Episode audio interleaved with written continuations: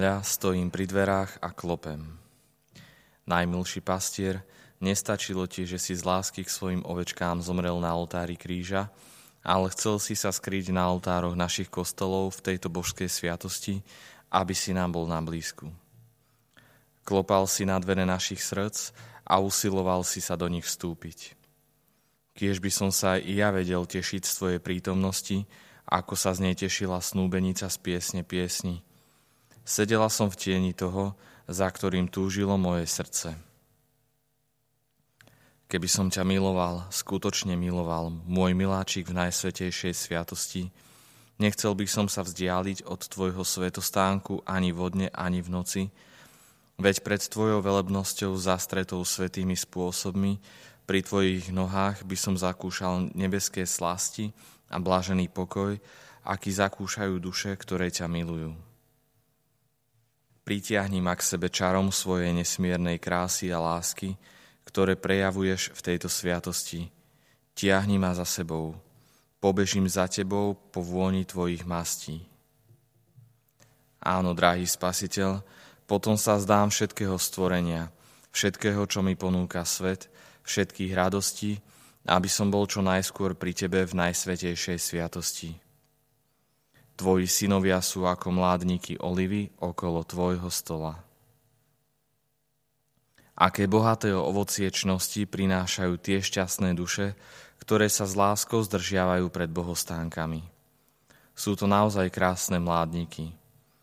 Ale ja sa hanbím prísť k tebe, môj Ježiš, s prázdnymi rukami a ešte väčšmi s prázdnym srdcom, lebo v ňom niet čnosti. Ty si želáš, aby nikto, kto prichádza k oltáru, neprišiel bez obetného daru. Nesmieš sa predo mnou predstaviť s prázdnymi rukami. Čo mám teda robiť? Nemám ťa vari navštevovať? To by sa ti predsa nepáčilo.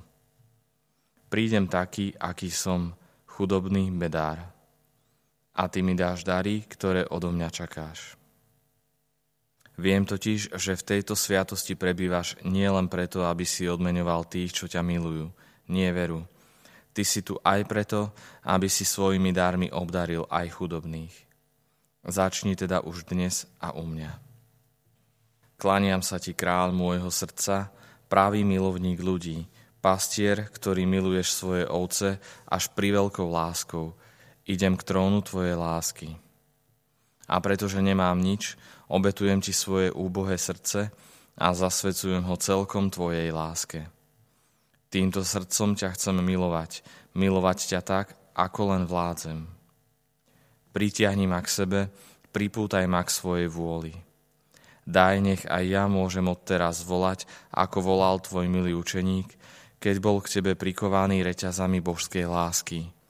Ja, Pavol, väzeň Krista Ježiša.